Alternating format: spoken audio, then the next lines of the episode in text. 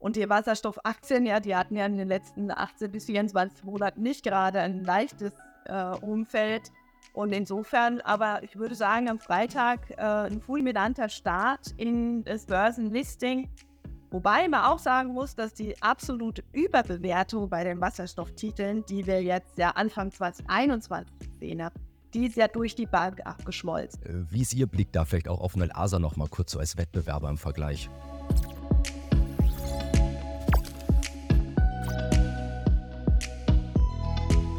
Das deutsche Börsenparkett hat mal wieder einen milliardenschweren IPO und wir können sagen, einen überaus erfolgreichen ThyssenKrupp Nucera Erstkurs bei 20,20 Euro und dann hörte die Aktie gefühlt gar nicht mehr auf zu klettern bis auf 25 Euro hoch, eine Marktkapitalisierung von 3,2 Milliarden Euro.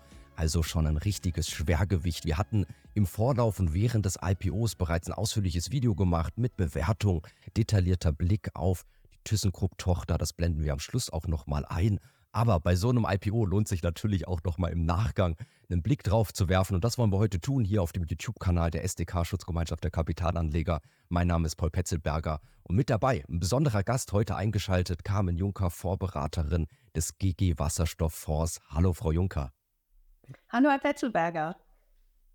Frau Juncker, gleich vorweg, was ist Ihr Blick, wie ist Ihr Blick auf den IPO, der stattgefunden hat? Ja, ja, Politiker und Unternehmen betonen ja immer die Wichtigkeit des grünen Wasserstoffs, ähm, um die Klimaziele zu erreichen. Und äh, das ist sicherlich auch einer der Gründe, weshalb am Freitag ja der IPO von Nucera oder Nucera, es gibt ja verschiedene ähm, Ausdrucksweisen des Namens inzwischen, ähm, doch auch ein Lichtblick an einem ja relativ verhaltenen Börsentag war.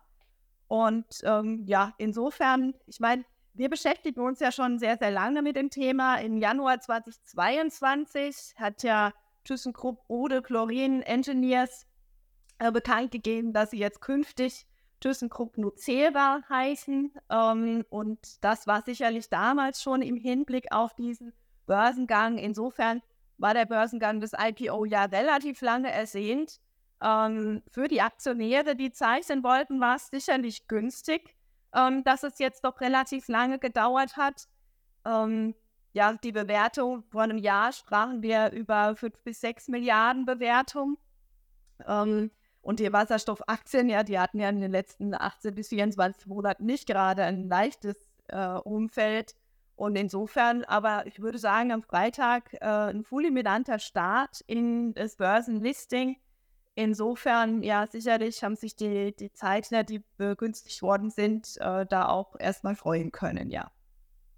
Sie haben es angesprochen, ein schwieriges Umfeld aktuell in dieser Wasserstoffbranche. Letztes Jahr wurden ja manche Aktien auch geradezu gehypt. Da standen dann teilweise ganz andere Bewertungen auch im Raum.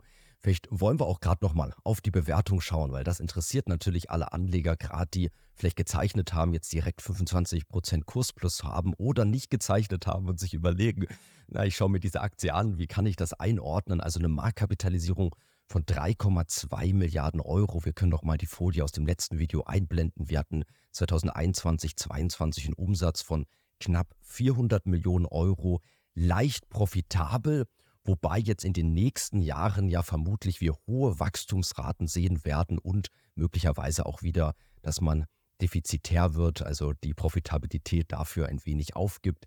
Dafür natürlich auch viel, viel Geld im Unternehmen jetzt durch diesen Börsengang. Also klar, das Management hat die Möglichkeit jetzt auch damit zu arbeiten. Frau Juncker, Ihr Blick als, ich sage jetzt mal, Branchenexpertin auf dieses neue Unternehmen, gerade vielleicht auch so ein bisschen im der Einordnung zu anderen Wettbewerbern. Wie schauen Sie auf diese Bewertung? Ja, also man sieht, der Börsengang war jetzt wirklich ähm, auch notwendig. Ja? Das Unternehmen hat immense Wachstumspotenzial, beziehungsweise wächst auch sehr, sehr stark. Ähm, und insofern äh, konnte der Mutterkonzern ähm, das auch nicht länger weiter äh, aus eigenen Mitteln stellen. Insofern war der Börsengang jetzt wirklich notwendig. Ein Großteil der Erlöse soll ja in den Ausbau der Alkaline Water Electrolyzer fließen. Und ähm, das ist sicherlich ein Kapitalbedarf, was wir die nächsten Jahre sehen, über 150, 250 Millionen, die in den Bereich äh, reinfließen, um einfach da das Wachstum ähm, zu heben. Nichtsdestotrotz, was, äh, man gerne manchmal so ein bisschen vergisst, dass letztendlich auch der Börsengang zu einer gesteigerten Visibilität des Unternehmens führt. Ja, ähm, als börsennotiertes Wasserstoffunternehmen und eines der wenigen, das tatsächlich schon profitabel ist, ist es sicherlich auch noch mal einfacher in dem ähm, Marktumfeld. Und ähm, ja, die Profitabilität, das unterscheidet tatsächlich auch ähm, ThyssenKrupp Nucera von den Mitbewerbern, die ich an erster Stelle ja hauptsächlich Plug Power und Nenel Asa äh, sehen würde. Ähm, ThyssenKrupp Nucera hat über äh, 600 abgeschlossene Projekte, 240.000 ähm, ja, produzierte Elektrolysezellen und äh, 10 Gigawatt installierter Leistung, Elektrolyseleistung. Das ist schon ja letztendlich Superlative, würde ich es mal nennen, im, in dem Bereich. Und insofern äh, startet das Unternehmen mit einer, einer, sehr, sehr guten und langjährigen, ja, 50-jährigen Expertise in dem Bereich und gewinnt auch sehr, sehr große Projekte. Also an der Stelle mal das Projekt in Neom in Saudi-Arabien äh, genannt, was ja derzeit das weltweit größte Wasserstoffprojekt ist, um grünen Wasserstoff dort herzustellen. Und ähm, ja, Insofern sehen wir es im Vergleich zu Wettbewerbern derzeit ganz gut positioniert. Äh, was uns so ein bisschen äh, irritiert hat beim Börsengang, war letztendlich auch die, äh, die enorme, äh, das waren sind ja zwei Ankeraktionäre dazugekommen, BNP und äh, eine Tochter des Staatsfonds aus Saudi-Arabien. Ähm, vielleicht hat das ein oder andere mit dem Projekt Neum zu tun, das wissen wir alles nicht. Das bleibt so ein bisschen im Hintergrund auch aber da wurden ja allein, äh, BNP hat 85 Millionen der, äh, der Emissionen ja bereits aufgenommen, der, der, der saudi-arabische Staatsvortochter fast mehr als das Doppelte. Insofern kam ja schon gar nicht so viel in den Free Float äh, oder ein Teil des Free Floats waren damit schon weg im Endeffekt. Ähm, ja, aber im Vergleich zu Mitbewerbern denken wir, das Unternehmen ist gut positioniert. Wir sehen sehr starkes Wachstum im im Bereich der Alkaline Water Electrolyzer. Da sehen wir eine Verneunfachung ähm, im aktuellen Geschäftsjahr im Vergleich zu, der, zu dem Vorjahr. Und mit einem Auftragsbestand, der inzwischen von 900 Millionen auf 1,4 Milliarden angewachsen ist, ist das Unternehmen natürlich ganz gut positioniert, wenn ich es jetzt mal nenne. Planumsatz ähm, bewegt sich auch im, im sehr hohen Bereich im Vergleich zu den Mitbewerbern. Wir sprechen da von Zahlen von Geschäftsjahr 2024, 2025 von 600 bis 700 Millionen Euro, ähm, was uns ganz gut gefällt, beziehungsweise ähm, ich möchte es hier jetzt mal wertfrei abstellen, weil alles, was wir sagen, ist ja keine Anlage in Beratung oder keine Kauf- oder Verkaufsempfehlung zu dem Titel. Das ist sicherlich, dass ähm, rund die Hälfte der Umsätze aus einem relativ hoher, hochmargigen Servicegeschäft ähm, kommt. Das äh, führt natürlich zu relativ stabilen äh, Erlösen, eine stabile Erlösbasis. Und äh, da könnten wir uns auch vorstellen, dass es in den nächsten Jahren durch eine erhöhte Auftragslage dann letztendlich äh, zeitverzögert dann auch zu mehr äh, Serviceeinnahmen führt. Das ist aber allerdings sicherlich noch perspektivisch, weil ähm, bis tatsächlich in der, in der Wasserelektrolyse ähm, stärkere Investitionen im Rahmen von Stack-Austausch oder solche Dinge fließen, da gehen sogar acht bis zehn Jahre äh, ins Land. Also das ist sicherlich noch äh, Zukunftsmusik, aber ja, da sehen wir das Unternehmen ähm, ganz gut positioniert. Das Umfeld Europa ist natürlich nicht ganz äh, unproblematisch. Also wir haben halt eine sehr bürokratische ähm, Genehmigungspolitik und auch eine sehr bürokratische Förderpolitik. Insofern äh, sehen wir das Unternehmen zwar in Europa gut positioniert. Es hat ja auch das europäische Projekt am Rotterdamer Hafen, einen großen ähm, Elektrolyseur mit 200 Megawatt Leistung äh, gewonnen.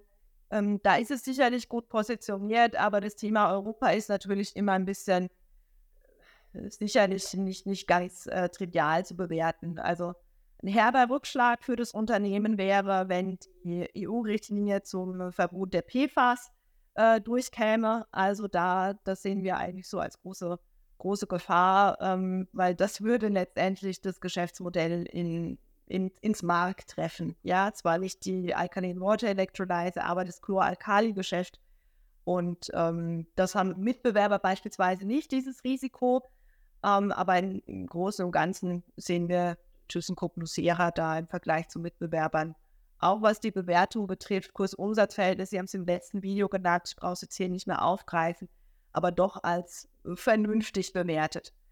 Wobei man auch sagen muss, dass die absolute Überbewertung bei den Wasserstofftiteln, die wir jetzt ja Anfang 2021 gesehen haben, die ist ja durch die Bank abgeschmolzen. Also es ist jetzt nicht so, dass ähm, wir bei den Mitbewerbern von völlig überzogenen Bewertungen noch sprechen, wie wir das vor zwei Jahren ungefähr gesehen haben. Also insofern hat sich das ganze Segment ja wieder ein bisschen äh, nivelliert und, und auch deutlich attraktiver, als es noch vor vor einigen Monaten war, ja. Wobei der Nel Asa ja immer noch sehr hoch bewertet aussieht, oder? Haben Sie da operativ ein bisschen anderen Blick, aber wenn man sich jetzt mal nur Umsatz anschaut, um die 80 Millionen Euro und ja wirklich einen gigantischen Konzernjahresverlust von über 100 Millionen Euro und dann dennoch diese Marktkapitalisierung, die ja schon fast irgendwo ThyssenKrupp Nucera, naja, jetzt nicht mehr so ganz, auch mit, den, mit dem Kursgewinn, aber dennoch gar nicht so weit entfernt ist. Wie ist Ihr Blick da vielleicht auch auf Nel Asa nochmal kurz so als Wettbewerber im Vergleich? Ja, also Nel Asa ist natürlich, ähm, hat ein anderes Geschäftsmodell. Also dort sehen wir hauptsächlich das Wachstum auch in dem Tankstellenbau, was ein kleinermarkiges Geschäft ist, ja. Also jetzt, wir haben, ich möchte mal generell an dem Wasserstoffumfeld äh, festmachen. Wir haben jetzt Stand Januar diesen Jahres haben wir ähm, 1046 Großprojekte die angekündigt sind. Also für äh, 320 Milliarden Volumen insgesamt und ähm, für 29 Milliarden wurde da jetzt auch die, Finanz äh, die finale Investitionsentscheidung getroffen. Neum ist eines davon beispielsweise. Ähm, und davon, von diesen Projekten liegt halt der Großteil tatsächlich im Gigawatt-Bereich. Also wir haben 112 Projekte, die tatsächlich den Gigawatt-Scale ähm, betreffen und äh, 550 davon sind im großindustriellen Bereich. Und das ist jetzt ein, ein, Segment, wo jetzt die Mitbewerber vielleicht nicht ganz so gut abdecken können auch. Also insofern, ähm, die haben Eisland auch ihre Stärken, also ähm, auch in, in den anderen Segmenten. Man kann es nicht, äh, nicht wirklich ähm, genau gegenüberstellen. Also von daher ist es sicherlich ähm, Nel Asa ist äh, 1927 gegründet worden, hat also auch schon eine sehr, sehr lange Unternehmensexpertise. Insofern sehen wir das auch ähm, ja, entspannt, aber es ist tatsächlich auch einer der Werte, der ähm, äh, ja doch deutlich höher bewertet ist als jetzt das aktuelle IPO, was wir gesehen haben. Und so können wir definitiv sagen, es sind Hochrisikopapiere, es ist eine Zukunftsbranche, also auch die Bewertungen müssen natürlich auch wirklich da reinwachsen, dann irgendwann mal äh, in diese Bewertungsmaßstäbe. Und darum bin ich sehr dankbar, Frau Juncker. Sie hatten es gerade schon nochmal betont, keine Anlageberatung, keine Anlageempfehlung. Ist uns natürlich besonders auch bei solchen Werten wichtig. Und wir hatten im letzten Video auch schon auf große Konzerne verwiesen, wie beispielsweise Erdiquid, Linde, Ibertroda, die auch in diesen Bereichen mitmischen, aber wo man natürlich nochmal auch anderes Geschäft hat, also jetzt nicht ganz so Pure Play nur in diesem Wachstumsbereich drin ist. Das ist natürlich auch eine Möglichkeit für Anleger, sich dann auch solche Konzerne anzuschauen, wenn man dieses Thema mitnehmen möchte. Oder aber auch Fonds. Klar, das ist auch eine Möglichkeit, sozusagen diesen Wasserstoffbereich zu spielen, aber breit diversifiziert. Und da, Frau Juncker, spiele ich Ihnen doch gern nochmal den Ball zu. GG Wasserstofffonds. Vielleicht können Sie noch mal ein bisschen sagen, was ist Ihnen bei diesem Fonds wichtig? Was zeichnet diesen Fonds aus? Ja, der GG Wasserstoff äh, investiert letztendlich entlang der gesamten Wertschöpfungskette. Der Fokus ist grüner Wasserstoff, aber letztendlich trennscharf lässt sich das natürlich nicht immer abgrenzen. Ja, die Brennstoffzelle kann nicht unterscheiden, ob sie jetzt aktuell grünen oder grauen oder blauen Wasserstoff verarbeitet. Aber im Fonds geht es uns äh, darum, entlang der gesamten Wertschöpfungskette, weil eine Wasserstoffindustrie wird nicht entstehen oder es ist nicht die Lösung, äh, kann nicht die Lösung sein, wenn wertvolle Komponenten äh, fehlen. Das heißt, um Wasserstoff transportieren zu können, brauchen Sie Tanks, Sie brauchen Pipeline, Sie brauchen die Leitungen, die Ventile. Ähm, und im Fonds decken wir im Prinzip das mit zwei Bausteinen ab. Das eine sind die, Sie haben es gerade genannt, die Pure Player, da gehört natürlich ein Kommunizierer, ein LASA, Plug Power und so weiter, wie, wie man sie alle kennt. dazu. Ähm, das ist, wenn man es mit einer Fußballmannschaft vergleicht, der Sturm in der, in der Mannschaft sozusagen, agil, wendig, aber auch durchaus äh, spekulativ und äh, sehr volatil. Der zweite Baustein, das sind die, wir nennen sie Blended Player, das sind die Unternehmen, die sie dringend notwendig für eine Wasserstoffindustrie brauchen. Eingangs schon genannt, das sind die Tankhersteller, die Ventile, die Transporteure, ähm, um die Wasserstoffindustrie tatsächlich in der Gänze umsetzen zu können. Und ähm, das ist in der Fußballmannschaft die Defensive, ja, der, das Mittelfeld im Endeffekt. Und da haben wir doch dann etablierte Unternehmen, Sie haben gerade drei Stück davon genannt, die in dem Segment ja schon lange tätig sind, die aber nicht nur das Thema Wasserstoff als einzige Erlösquelle im Unternehmen haben, ähm, sondern die dann das Ganze auch ein bisschen äh, defensiver gestalten können, um letztendlich diese gigantische Chance und dieses gigantische Wachstum, was wir im Bereich Wasserstoff die nächsten Jahrzehnte sehen werden. Weil letztendlich ist es ja so, in der Industrie haben sie viele Bereiche nur die Möglichkeit, entweder sie legen ihr Unternehmen still, um die Dekarbonisierungsziele zu erreichen. Sie kaufen irgendwann horrend Klimaschutzzertifikate zu, was die Kosten immens in die Höhe treibt. Oder man setzt auf den grünen, klimaneutral gewonnenen Wasserstoff. Und insofern deckt der Fonds letztendlich die gesamte Investitionskette und bietet so natürlich dann eine, eine, Streuung entlang äh, des doch volatilen Investitionsumfeldes. Carmen Juncker, GG Wasserstoff. Wir packen natürlich auch noch mal einen Link in die Videobeschreibung zum Fonds, wo ihr mehr Informationen erhaltet. Und jetzt freuen wir uns natürlich auf euer Feedback an alle Zuschauer. Schreibt doch mal gerne in die Kommentare, wie ist euer Blick auf ThyssenKrupp Nukera, natürlich auch die Wettbewerber, einfach eure Meinung. Das freut uns immer besonders. Das probieren wir dann auch für weitere Videos aufzugreifen und natürlich, wie immer, wie ihr uns unterstützen könnt. Like das Video, abonniert unseren Kanal und ich darf jetzt nochmal ganz großes Dankeschön sagen, Frau Juncker, für diese kompetente, knackige, ja, prägnante Einschätzung zum Thema Wasserstoff. Sehr, sehr gerne, Herr Petzeberger.